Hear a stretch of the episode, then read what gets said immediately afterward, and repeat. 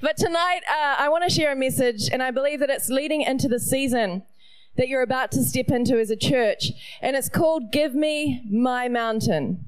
Give me my mountain. And I'm excited to bring this message tonight. I'm going to start by reading in Joshua chapter 14, and you can turn there, or the guys will put the scriptures up. Thank you, guys. Uh, Joshua chapter 14, verse 6 says this A delegation from the tribe of Judah, led by Caleb, son of Jephunneh the Kenizzite, came to Joshua at Gilgal. Caleb said to Joshua, Remember what the Lord said to Moses, the man of God, about you and me when we were at Kadesh Barnea. I was 40 years old when Moses, the servant of the Lord, sent me from Kadesh Barnea to explore the land of Canaan. I returned and gave an honest report. But my brothers who went with me frightened the people from entering the promised, land. For my part, I wholeheartedly followed the Lord my God. So that day, Moses solemnly promised me, the land of Canaan in which you were just walking will be your grant of land and that of your descendants forever, because you wholeheartedly followed the Lord my God. Now, as you can see, the Lord has kept me alive and well, as he promised, for all these 45 years since Moses made his promise, even while Israel wandered in the wilderness. Today, I am 85 years old. And I am as strong now as I was when Moses sent me on that first journey. And I can still travel and fight as well as I could then. So give me the hill country that the Lord has promised me. Or the King James Version is now, give me my mountain. Give me my mountain. You will remember that as the scouts, we found the descendants of Anak living there in great walled towns. But if the Lord is with me, I will drive them out of the land just as the Lord said. So Joshua blessed Caleb, son of Jephunneh, and gave Hebron to him as his portion of land. I want to talk tonight about what it would take for this company of believers, C3 Kawana Waters, for each one of us, both as a company of people and as individuals, what it would mean for us to take our mountain. See, the people of faith are not people that settle, but they're people that say, Give me my mountain. And I believe God wants the spirit that resided on Caleb to rest upon each one of us. That we would say, God, give me my mountain. We're not just going to accept what we've got. We're not going to stay where we are. C3 Kawana Waters, we're not going to stay where we are. My friend, in your life, you're not going to stay where you are, but God wants you to get to a place where you receive His purpose, you walk in His promise, and His art working in your life is so evident to see. So I want to talk tonight about the four things that Caleb had in his life to get to the point where not only did he see the mountain, but he got to the point where he got his mountain. So, what four things will we need as a church? What four things will you need in your life to get where God wants you to go? God wants you to go somewhere. God wants you to go somewhere. He's not saying stay here. He never says stay here. He says, I've got a purpose and a plan. Stay here planted in the house, but don't stay here in your capacity. Don't stay here at the level that you're sitting at now. God wants us to keep growing and keep advancing in both what we can carry, the burden, the weight of what we can carry, and what we can do with our hands. See, Caleb had stayed skilled and he had stayed strong. He didn't get, he didn't let age weary him, but he stayed strong. So he's got four things that he displays that I believe we need. What are they? Trust, focus, conviction, and confidence. Trust, focus, conviction, and confidence. So tonight I want to take some time and talk about those four things that we're going to need in our life if we will enter into what God has. You know, the first thing is the power of trust. The power of trust. Caleb shows that he trusts in God, and that is why he gets to the point where he gets his mountain. In Wellington in 2013, about five years ago, we had a drought. I know, can you believe it? In New Zealand, in Wellington, you're like, what is she on about? Wellington in a drought? I know. We were shocked too. So was our local council because they had emptied out one of our dams. We have two dams that we store water in. And the council thought, okay, no problem. We need to do earthquake strengthening because we were having all these earthquakes. And the council's like, man, this dam won't hold up if there's an earthquake. So they decided to empty the dam and do the strengthening work. The problem is they didn't expect that that summer there would be a drought. And so the one dam that we did have was beginning to run out of water. It created quite a panic.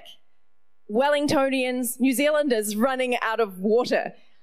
It was very foreign to us and very panic inducing. We were on watering restrictions, watering rations, you know, and I know that only the grandmas obey that, right? Only the grandmas actually don't have the shower, you know, but everyone else doesn't care and does whatever they want. And so, you know, you just know that those teenagers, they're having as many showers as they want and grandma's going without, right? There we were in the drought, and the kids started to panic because we started to get this tally of how many days of water were left. And they were telling us you got seven days of water, You've got five days of water. You know, we got down to about four days of water. And my kids were going to school, and in the schoolyard, all the kids are like, ah, We're running out of water. We're going to die.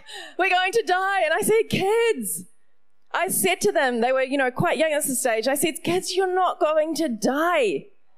I am your mother. We will, if worst comes to worst, we will fly to Auckland and stay with grandma. It definitely will be raining in Auckland. Don't worry. I'm not going to let you die. And, and the other thing is the council will truck in water. We have great authorities. They won't let the people die. Don't worry. But did they believe me? Did they trust their mother? No. They were living in the drama of the moment. Now, as it may be, we went to church that Sunday and we were, you know, still running low on water. There had been no rain. And quite ironically, we began to sing some song like Rain on Me. Of course, right? Of course, rain on me. And for some of us singing that day, we were like, we really mean it this time, Lord. we really mean it. Rain on us. And as we drove out of the church car park, Sure enough, the first drops of rain began to fall on my silver Honda Accord, which looked like the rain. And as we sat, as we drove out of the car park, the kids are in the back seat, and Will turns to his sister Lara and he goes, "Oh, Lara, it's so great that it started to rain." And she goes, "Yes, Will."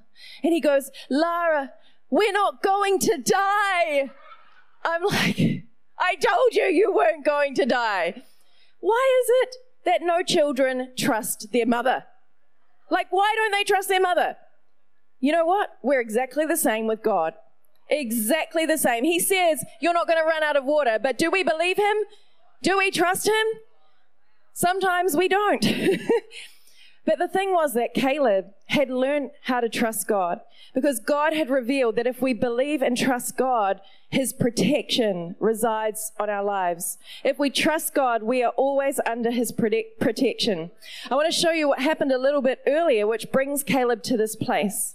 What had happened is that Joshua had been one, Joshua and Caleb had been two of the 12 spies that Moses had sent out to the promised land. He sent out 12.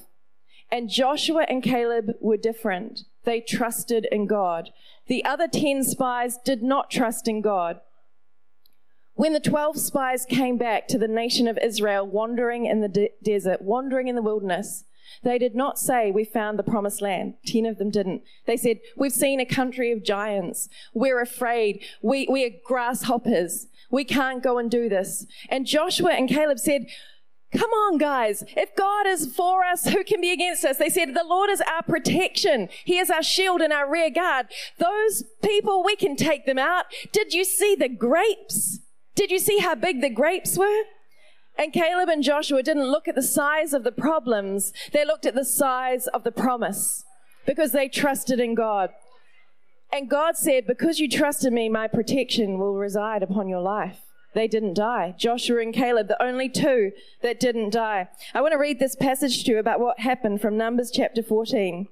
It says this, two of the men who had explored the land, Joshua son of Nun and Caleb son of Jephunneh, tore their clothing. This is when the ten spies are convincing everybody not to go into the promised land.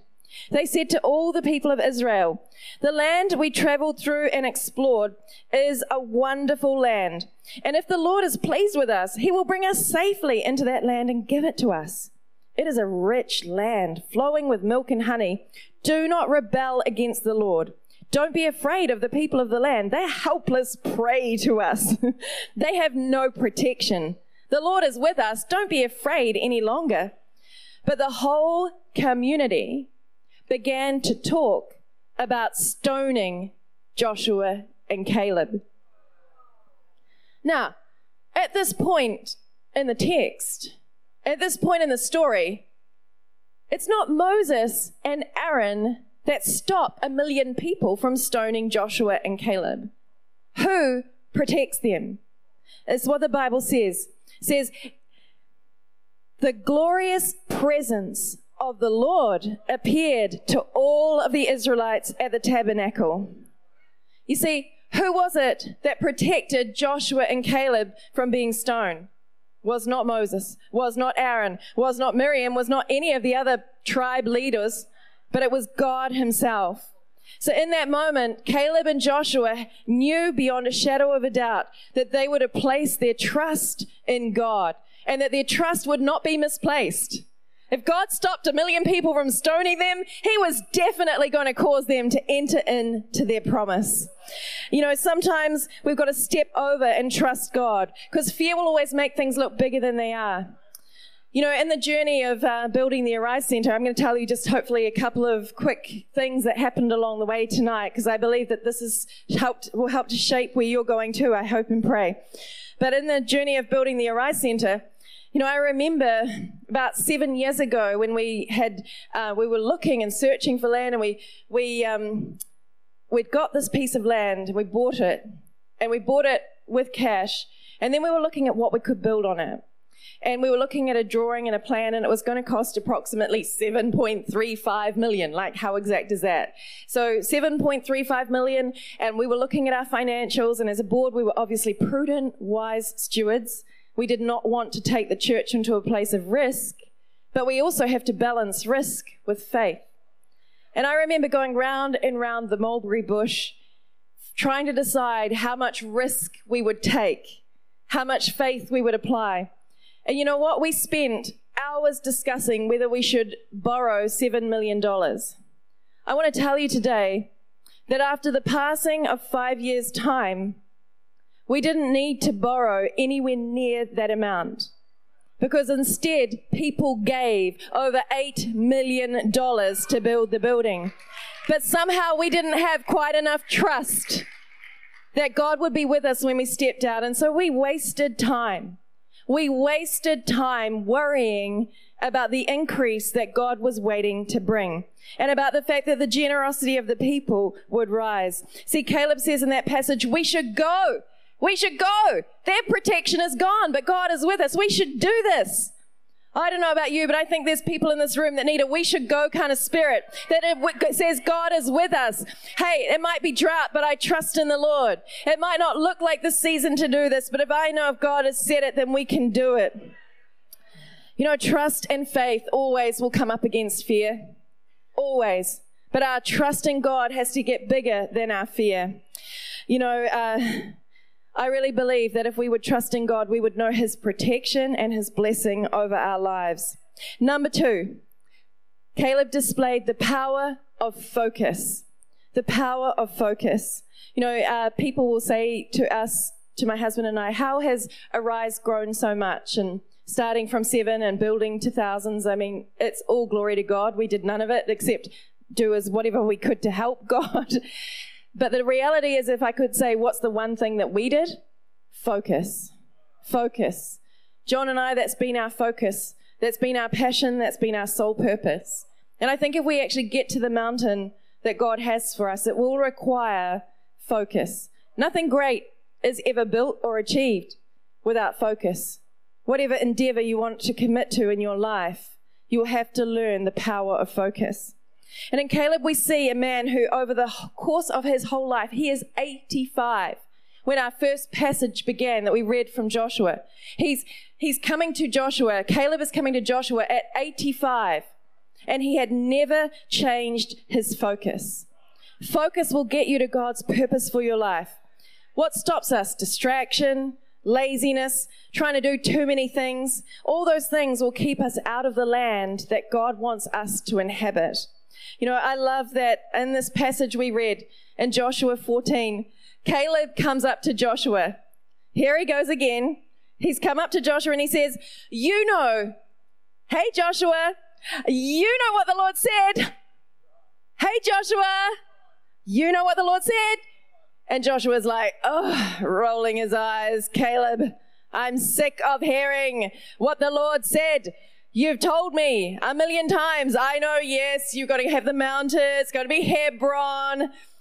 See, Caleb, the Bible says, the Bible describes him as like an old salty dog.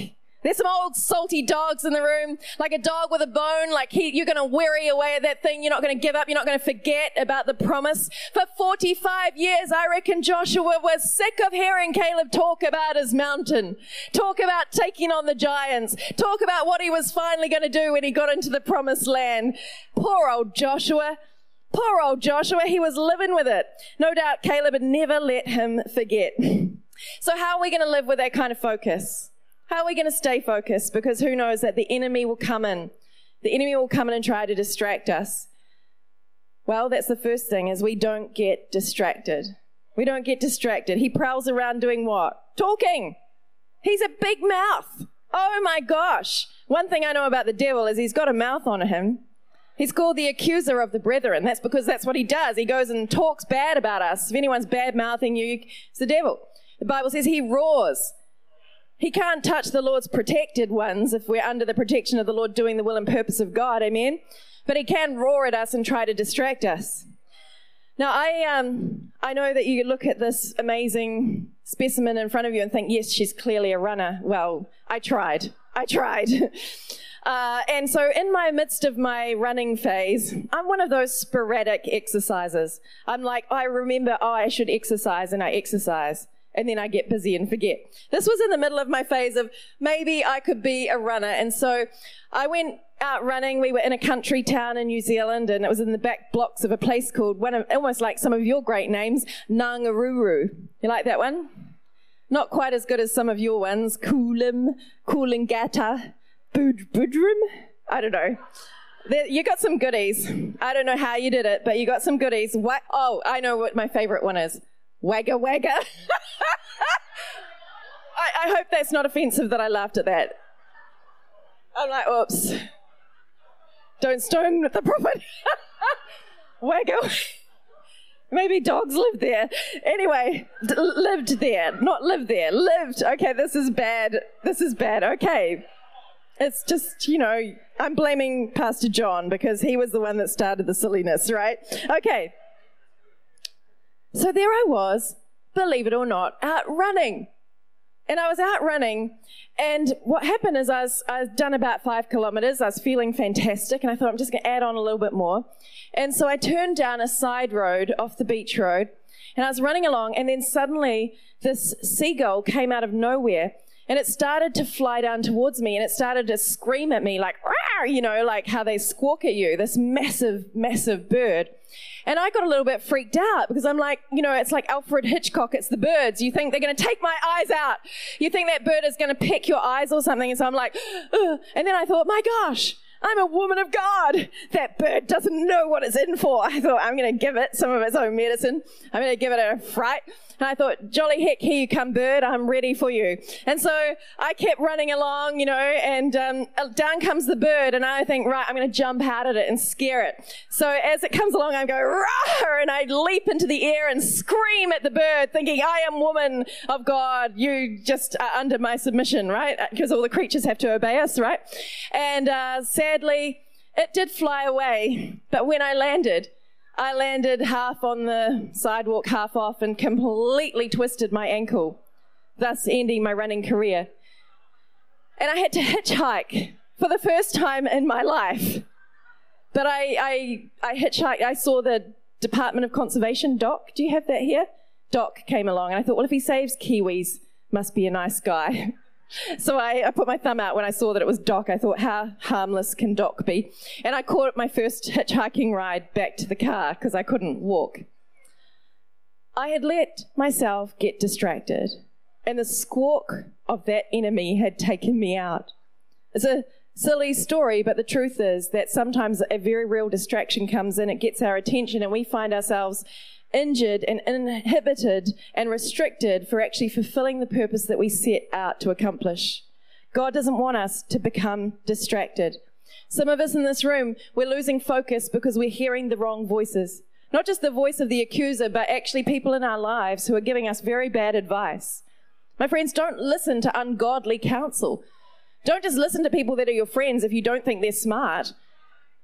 There, there can be people who are foolish and they're quite happy to tell us what they think. Don't listen to those fools. Don't suffer no fools. Amen? Don't suffer those fools. Get some wisdom. Ignore the wrong voices. People that say, Why are you going to church twice a day?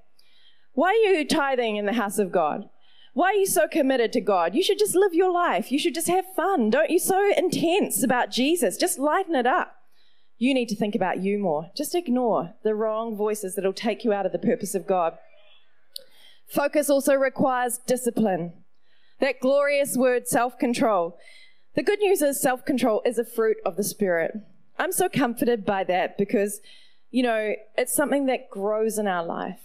It's something that grows. And as we draw closer to God, we find that self control is something we have more of. And that is discipline. That is discipline. As we journey with God, we do become more disciplined. And that's not just in the way we live, but in the focus of our life and the intensity and the purpose of our life. You know, I, I often think, you know, we think of self discipline and self control as being a physical thing or an action thing. But just think for a moment about Caleb and Joshua and the self discipline they had mentally. There they are for 40 years. 40 years, and they're in the desert, wandering, wandering, wandering, endlessly wandering. And they're not just wandering, but stopping for funerals. And they're saying goodbye to every single person they knew. Funeral after funeral. It's not just the wandering, but you go to one funeral and it wears you out, doesn't it? The weight of grief and the sadness in that place. And they had to go and say goodbye to every person. They buried a million people beneath the thin crust of the wilderness. Imagine the discipline of their minds to keep holding to what God had said. We cannot waver. We cannot waver through unbelief, but we take hold of what God said and we are committed to not letting our mind get filled with doubt, not letting our mind get filled with unbelief, not letting our minds be distracted from what God said. We have to stay committed to this purpose. And lastly, to be focused, we need patience. Patience. Oh, it's such a horrible word. I hate it. I confess I am impatient. Patience. God says that if you want to actually get where I've got for you to go, you need some patience. And what happened is Caleb waited for God's timing. So often we're rushing ahead of God's timing. So often we're trying to make it happen in our time.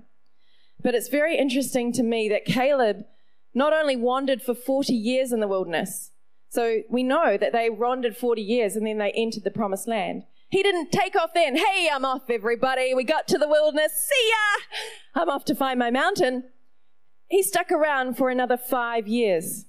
He stuck around for another five years because he knew it wasn't the timing of God yet for him to go and receive his promise. He stayed for Ai. He stayed for the circumcision. Yep, he was there for that.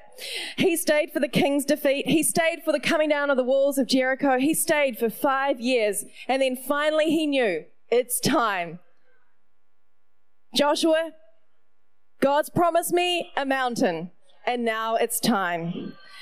When it was time, you know, I really believe sometimes we're trying to be impatient with God. We're trying to hurry ahead of His timing. And we've just got to know that God has got it in His good timing. Trust and wait, and we will get to our mountain in Jesus' name. Number three, the third thing we see about Caleb was the power of conviction. Caleb never wavered in his conviction, what he believed God would do. I want to encourage us in this room. If we believe God's given us a promise for healing, don't waver. Don't waver. Don't let pain cause us to waver. If God has promised it, He will do it. He is faithful. He is faithful. He is faithful. Caleb didn't waver. He knew God had promised him a mountain. He remembered when the divine presence of God had protected him and surrounded his life, and he held tight to that moment. I want to tell you today your convictions will be tested. The world will test your convictions, life will test your convictions. It rains on the just and the unjust. We will be tested, but we have to stay true to our convictions. I love what Caleb says. He says, I brought him a report about the land according to my convictions. He said, I didn't even bring it based on what I saw. I saw it based on what I believe about God. I brought my report based on my conviction. Some of us have got to live our life based on what we believe about God, not even what we see in front of us. The message version, I love this, says, He says, I followed the Lord my God wholeheartedly. The message version says, I stuck to my guns. Is somebody in here going to stick to your guns? You're going to have some grit, not going to be easily swayed by what other people are worrying about and what other people are chasing. You're going to stick to your guns. Young people in this room, are you going to stick to your guns even when everybody else is chasing after craziness? On an endless cycle to whet their appetite with pleasure, and you go, hang on a second, I don't need that fake food. I've got the real food, which is doing the will of God. I'm going to stick to my convictions. I don't need what you need. I'm sticking to my guns. Caleb's name actually means all heart. His name means all heart. And I love that because he shows that we need to marry faith with our heart. That to actually do what God wants, faith has to come in the heart. Faith starts in the heart, and that Caleb was a big hearted person. Conviction will change the way we look at things. Conviction will bode no argument. You can't change the mind of a convicted person, can you? You just can't. You, if someone's made up their mind, you can't change their mind. When we were, uh, before we found the land for the Arise Centre, we were looking at buying uh, a land and a building that was up on the side of the hills in Wellington. And we, we saw this piece of land, and it was an, actually a close brethren building. So it was one of those big, I don't know if seen, have any here in Australia, but they build them in a round circle. And there was this big round circle, and then uh, basically we were looking at this building. It would have been very, very hard to renovate it. And I had a dream. I had a dream, and in the dream, we were walking up this goat track. It was like this terrible access to get to this land and building. And all along it, I saw warning signs. And in the dream, I saw warning signs, and I was actually walking up the hill with another board member. And all along it said, danger, falling rocks, danger, get out of here, and you know, like skull and crossbones. And I woke up from the dream and I was like, it's not the place God has for us. It's not the place. At the time, there was nothing else. Uh, Wellington is very landlocked. There's no spacious land, there's no blocks of land. It's just covered in buildings. There was no other option, but we woke up and I was had a conviction. Went back to the board meeting, I shared this dream, and actually everybody felt the same, but I knew we weren't buying that land. I had a conviction and the truth is that when we get a conviction, no argument will sway us. Nobody will persuade us to go a different way. Some of us in this room let convictions begin to build in your heart. Think about Julius Caesar. Julius Caesar, he uh, led the Roman legions to go and invade Britain. And they got to the cliffs of Dover. And all of the Roman ships, they, they pull up at the white cliffs of Dover. I don't know if you've seen them in a picture. And they climb up and they climb up the cliffs of Dover. And then Julius Caesar speaks to all the troops and he's like, right, men, we're going on to invade. We're going to take over this place. We're going to invade and conquer. And then he said, now just take a moment and look down, everybody, because they were looking the other way. And they looked down and to their shock and horror, they saw that Julius Caesar had lit all their boats on fire. All of the ships they'd traveled to England in were burning. Julius said, there's no retreat. No surrender. We're taking this land. And you know what they had to do? They had to go on and conquer because there was no escape path. The, br- the bridge had been burnt up. And some of us Christians, we're keeping that boat at the bottom of the cliff. We're keeping it there because we want an escape route. We want a way back to, you know, hey, maybe God didn't say that. Maybe that wasn't what He promised me. Maybe this is my way out. And we're keeping that boat, and God says, hello, somebody, burn that boat. Burn that boat. There is no turning back. No turning back. Somebody in this room, you need some conviction that it's time to burn the boat and go on and take the land and conquer. Move into what God has for you in Jesus' name. I love the fact that also we see that conviction provides strength. I'm as strong as I was 45 years ago, 40 years ago. I'm just as strong and vigorous as I was then. See, a conviction will keep you strong. When everybody around you is wavering, you will stay strong. Number four, I have to wrap this up. Number four, the power of confidence. God will always reward our faith and our confidence in Him. Caleb shows unwavering confidence. He comes up to Joshua and he says, Now, give me this hill country. Give me my mountain. You see, God wants you to get to your mountain. He does. We need to have a confidence that even though day by day the bodies were falling in the wilderness, day by day you might be seeing things that don't seem to add up all around you. We have to have a confidence that if God has said it, He will do it. That if this is the promise on our life, then He will take us and bring us to His mountain. He knew that God would do it. He knew that God was helping him. And that's where his confidence was. His confidence wasn't in his ability, his confidence wasn't in his strength. He knew the Lord was with him. He knew the Lord was with him, and that was the source of his confidence. If God is with us, He will never leave us and He will get us to the mountain because it's His promise and He is with us in it. Protection was in the promise. I love the fact that when Caleb said, Give me this mountain, he knew that this mountain was not like a, a beautiful little meadow and like had little running streams and it was going to be like little house on the prairie. Ah, build my dream home, you know, two stories, a swimming pool and a spa and a little, you know, whatever, and a barbecue. We need that in Australia. You know, Joshua wasn't thinking, I'm going to rock up and build my dream home. There were giants living at the top of the mountain. He was actually asking for the hardest land in all of the promised land to conquer. He was asking for the biggest challenge that the Israelites would face to take the land. He's saying, give me my adversity. Give me my challenge. He wasn't saying, I, I, want to settle for the easy life. He was just getting started. He was ready to take on the giants. Do you love that? You know, God's name, one of God's names is El Shaddai. It means all sufficient one. But a secondary meaning is mountain. He is God of the mountains. And Caleb knew that if he would go to the mountain, God would be there. The mountain was called Hebron, which means God is with you. See, in this room, we might be running from the mountain. We might be running from the challenge or the adversity or the promise because it seems a bit too hard. We might want to shrink back from that. But God doesn't want us to run from the mountain.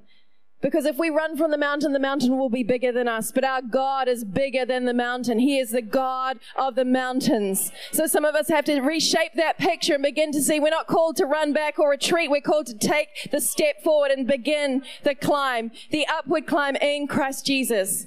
When you run from the mountain, it will overwhelm you, but have confidence. God is with you. God is with you. There are mountains to conquer, my friends. C3 Kawana Waters, there are mountains for you to conquer. You've been around for a while, but it's not time to fall asleep in the wandering. It's not time to settle in the wandering. It's not time to just think this is it in the wandering. It's time to stay focused and stay resolute and say, God is bringing me to my mountain possession. God is bringing me to the place where I am willing to take on the next challenge. I might be 85. I might be an older church. I might have been here for a while, but I'm not ready to settle. I'm ready for the next challenge that God has ahead. I want to tell you a, little story as I'm coming to a close, but there was a, a man and he had a little pet donkey. Oh, he loved this donkey more than a dog, more than a. wagga wagga.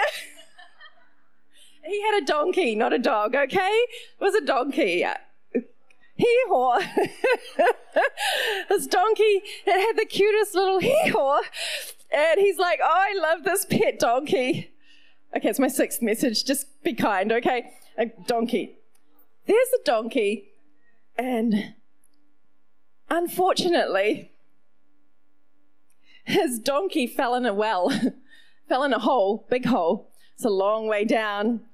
And the master of the donkey, he looks down and goes, Oh, donkey. Poor, poor donkey. Oh, such a good donkey. Oh, I don't want to leave him there to starve. And I can't just throw down some food because, you know, he'll just eat it and then he'll starve. So what am I going to do? Well, the kindest thing, because, you know, it's back in the olden days, he didn't have anything to haul the donkey out. He said, the kindest thing to do to make the donkey not suffer much is I'll bury him alive. Just nice and quick, suffocate him under the soil. Very kind, loving owner. So he begins,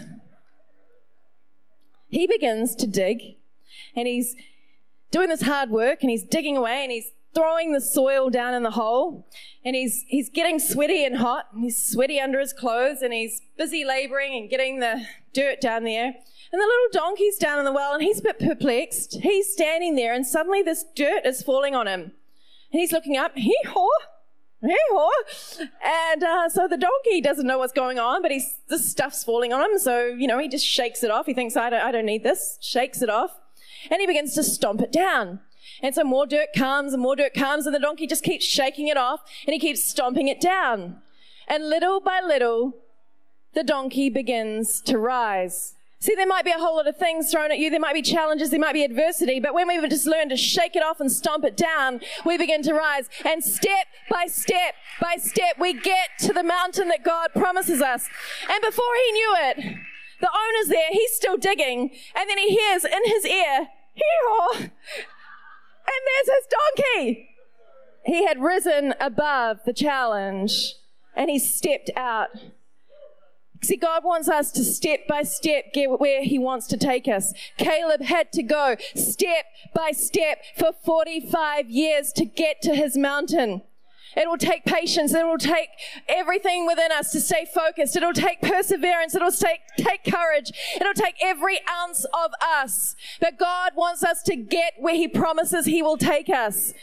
Young person, it's not going to happen in the next year. Sometimes we think it's instant. God is not instant. But He always, always does what He promises. He always does it. Joseph had a dream and he waited years before the dream happened, but I'm telling you now, the dream happened. God doesn't give you a dream to not see it come to pass. No dream in God is a wasted dream, my friends. C3 Kawana Waters, you've got dreams in this church. God says, I'm going to get you there. But just stay in step with me. Stay in step with me. Don't worry about challenge or adversity. I'm going to help you get to where you need to go. You know, there might be things in your life, dirt, challenges, fears, but we can do it because of Jesus. Through Jesus, we can rise above it. It's time to rise. It's time to go forward. It's time to take that mountain. C3, would you stand to your feet? If the band can come, would be amazing. Stand to your feet. Church over your life, I declare it is a new season.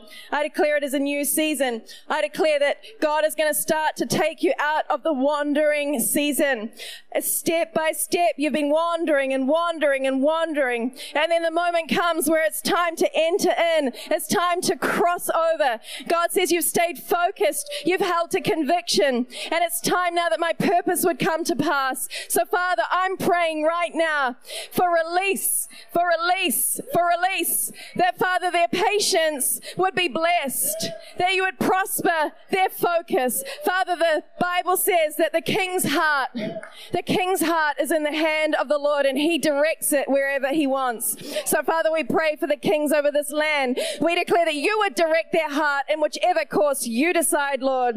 Father, we believe for something to shift, something to come. We declare it's a new season and a new day, that the wandering, the wandering season, it's time time for it to shift. A new season, we be- declare it before it comes to pass. In Jesus' mighty name. In Jesus' mighty name. There are people in this room. You've been holding back. Somehow along that journey of wandering, you lost sight of your mountain. Somewhere in that journey of life, you lost sight of the promise that God wanted you to hold on to. Maybe some of you did get to the mountain, but when you got there, you thought the giants are just too big. When you got there, you thought, I, I can't do this. This mountain, it is shadow is falling on me, and I'm overwhelmed by it, so I'm going to retreat.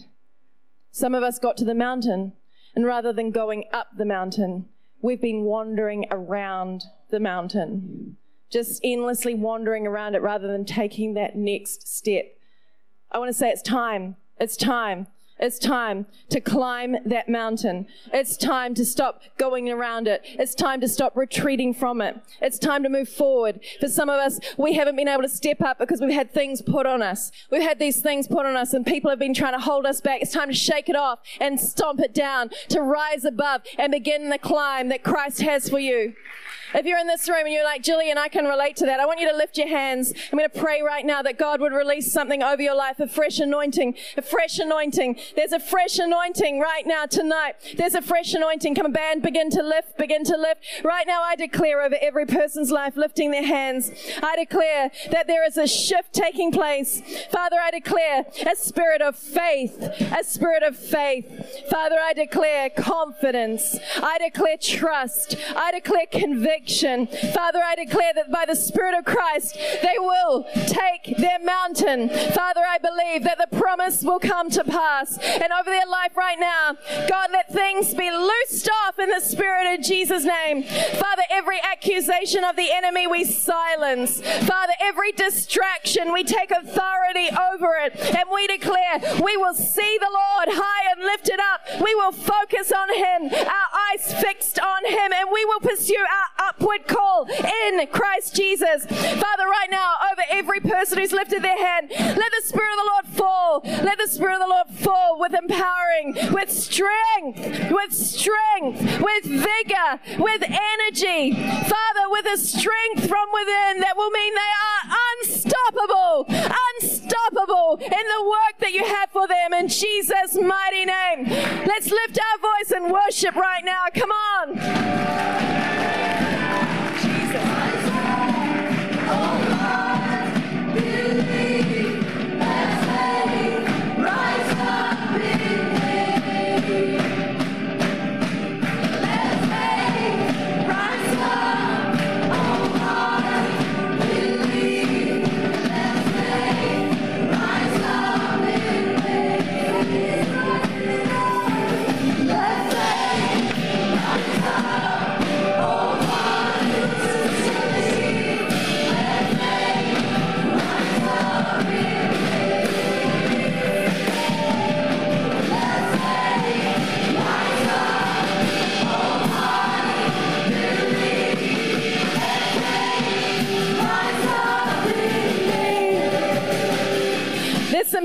this room, and I'm sorry about this. Some people in this room, and you've got your hands in your pockets. You got your hands in your pockets, and the Spirit of the Lord says, You got to take your hands out of your pockets. You got to stop being like, Yeah, that's for somebody else. Yeah, that, that's not me. God says, come on, yeah. come on. C3 Kawana Waters, we need everybody on board with this vision. Take your hands out of your pockets. I'm sorry, but take your hands out of your pockets. You're part of this company of believers. Lift your hands. If you're in this room and you're alive and breathing, I don't care who you are. I don't care what you believe. You've come here tonight. God's got a purpose over your life. God's got a mountain for you to possess.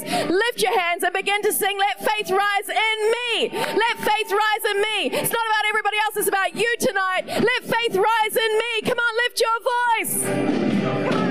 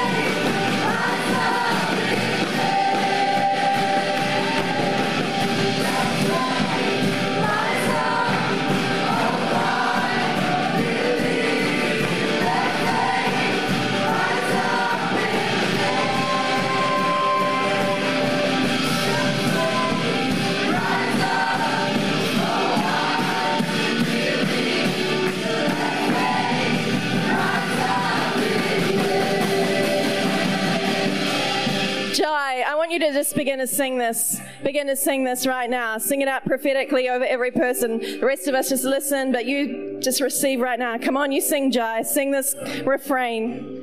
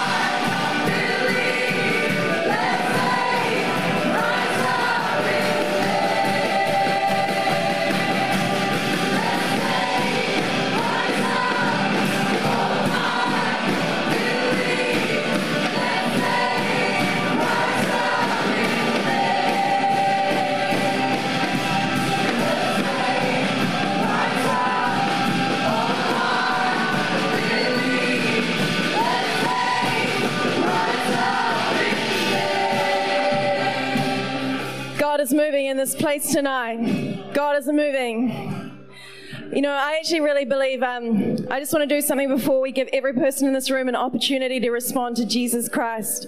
But I believe there are people here and you need physical healing in your body. Pastor John was just in a meeting this morning and a lady was healed of tinnitus and ringing in her ear. And there are people here and you've got all kinds of conditions. I believe God wants to come to heal you so that you can have the energy and the health and the fitness to take your mountain.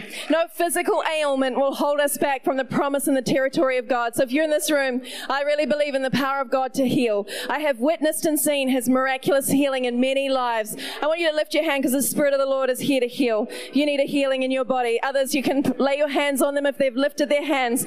Believe right now. Oh God, I just bind this sickness and this disease. I take authority over every sickness because the Bible says that you are the Lord who heals all our diseases. You are the Lord who heals. By your wounds, we are healed. The power of the cross is claimed over our lives. The blood of Jesus Christ that was purchased for us, that not only sets us free, but heals us. We thank you, Jesus, for the blood of Jesus Christ. We thank you for your healing right now. And Father, I pray that the oil of the Holy Spirit would be released. Let there be a sensation of the Holy Spirit on bodies that need healing right now, right now. Diseases going, sickness going, lethargy going, tiredness going, fatigue going, energy coming, headaches going, headaches going tonight. Father, I thank you for the Spirit of the Lord healing right now, healing right now. Let faith rise in every heart. We declare it right now. Just lift your hands if you're healing, feeling right now. Put your hands down, everybody else. Lift your hands if you feel the presence of the Lord on your body right now. Right now. Thank you, Jesus. Lord, we confirm you're at work within their physical body, giving life to it. That the Spirit of Christ, who was raised from the dead, is at work within their mortal body. We declare it. Father, we pray, let there be a full healing, a full healing in Jesus' name. We release it. More, more, more. Holy Spirit, Holy Spirit, double portion, more in Jesus' name. And we declare they will reach their mountain with health and strength and laughter, laughing at the days that are to come in Jesus' mighty name. In Jesus mighty name. Thank you. Give God some praise in this place. He is good. He is good. He is a good God who heals our sicknesses and our diseases. Jesus is good. You know, I don't want to hand back this meeting before I've given every person in this room an opportunity to respond to Jesus Christ. I believe that it doesn't matter who you are in this room, it doesn't matter who knows you, it doesn't matter where you've been, it doesn't matter what you've done. What matters is that Jesus Christ loves you and he's longing for a relationship with you. Before we close out this meeting, I want to pray a prayer of faith with you. It's a prayer inviting Jesus to be the Lord and Savior of your life. The Bible says that if we believe in our heart that Jesus is Lord and confess with our mouth that God raised him from the dead, we will be saved. It's a prayer of faith and then a life that follows that prayer. But in this room, I know that there are people looking across this place. I know there are people who don't have a personal relationship with Jesus. You've never prayed this prayer. You've never given your heart to Jesus. Tonight's the night. It's time to pray this prayer. It's time to ask Jesus to be the Lord and Savior of your life. There are other people in this room. You come to church, you know God, you know Jesus, but you're not following Jesus. You're not in a right relationship with Jesus. You need to pray this prayer tonight as well. You need to recommit your heart to Jesus. You need to surrender your life again. There's other people in this room and you don't have an assurance that if you were to die tomorrow, you would go to be in heaven. In fact, you're quite fearful about what would happen when you die, but you need to leave this room tonight with an assurance that you are saved and have been given the gift of eternal life. If you're in this room tonight, I want to pray with you. I'm not going to embarrass you. What I'm simply going to do is ask you to raise your hand in the air so I can see who's praying this prayer of faith with me. Would you bow your heads and close your eyes, everybody, out of respect for everybody else? And right now, I want to say that there are people in this room you need to pray this prayer. Again, it doesn't matter who you are, it doesn't matter who's around you. What matters is your personal response to God, who is real and who loves you with an everlasting love. He has been waiting for you tonight to make this decision. This night has been all about you. He loves you. He's longing for you to choose Him. If you're in this room tonight and you don't have a personal relationship with Jesus, in just a moment, I'm going to ask you to raise your hand. I'm going to count to three in just a moment, and, and then I want you to lift your hand. If you're in this room and you know that you know Jesus, but you're not living in relationship with Him. You're not living right with Him. It's time to get right. It's time to pray this prayer. I want you to lift your hand. And if you have doubts about your salvation, you need to be praying this prayer tonight as well. And I want you to lift your hand. So if that's you, on the count of three, you lift your hand. One, two, three. Raise it up in the air right now so I can see who's praying this prayer. God bless you over there. That's fantastic. God bless you there. Two hands over there. There's other people who need to pray. God bless you over there. That's fantastic. If you want to respond to Jesus, you lift your hand. It's not about me seeing it. It's about him seeing it. He is waiting for your response. He loves you.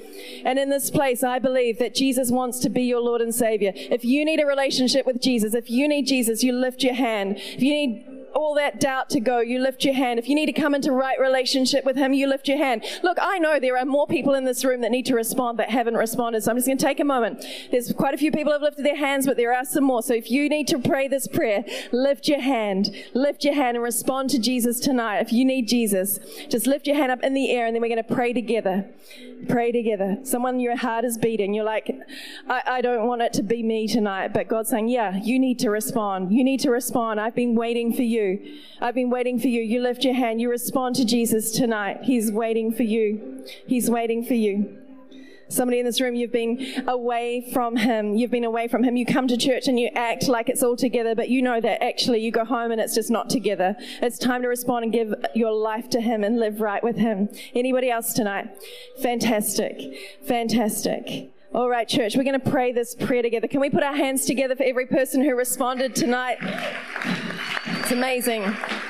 It's amazing. So proud of you all. We came here tonight for you. What we're going to do right now is we're going to pray a prayer of faith. I'm going to say a line and I want you to repeat it after me. And with a nice big loud voice, we're going to pray this all together.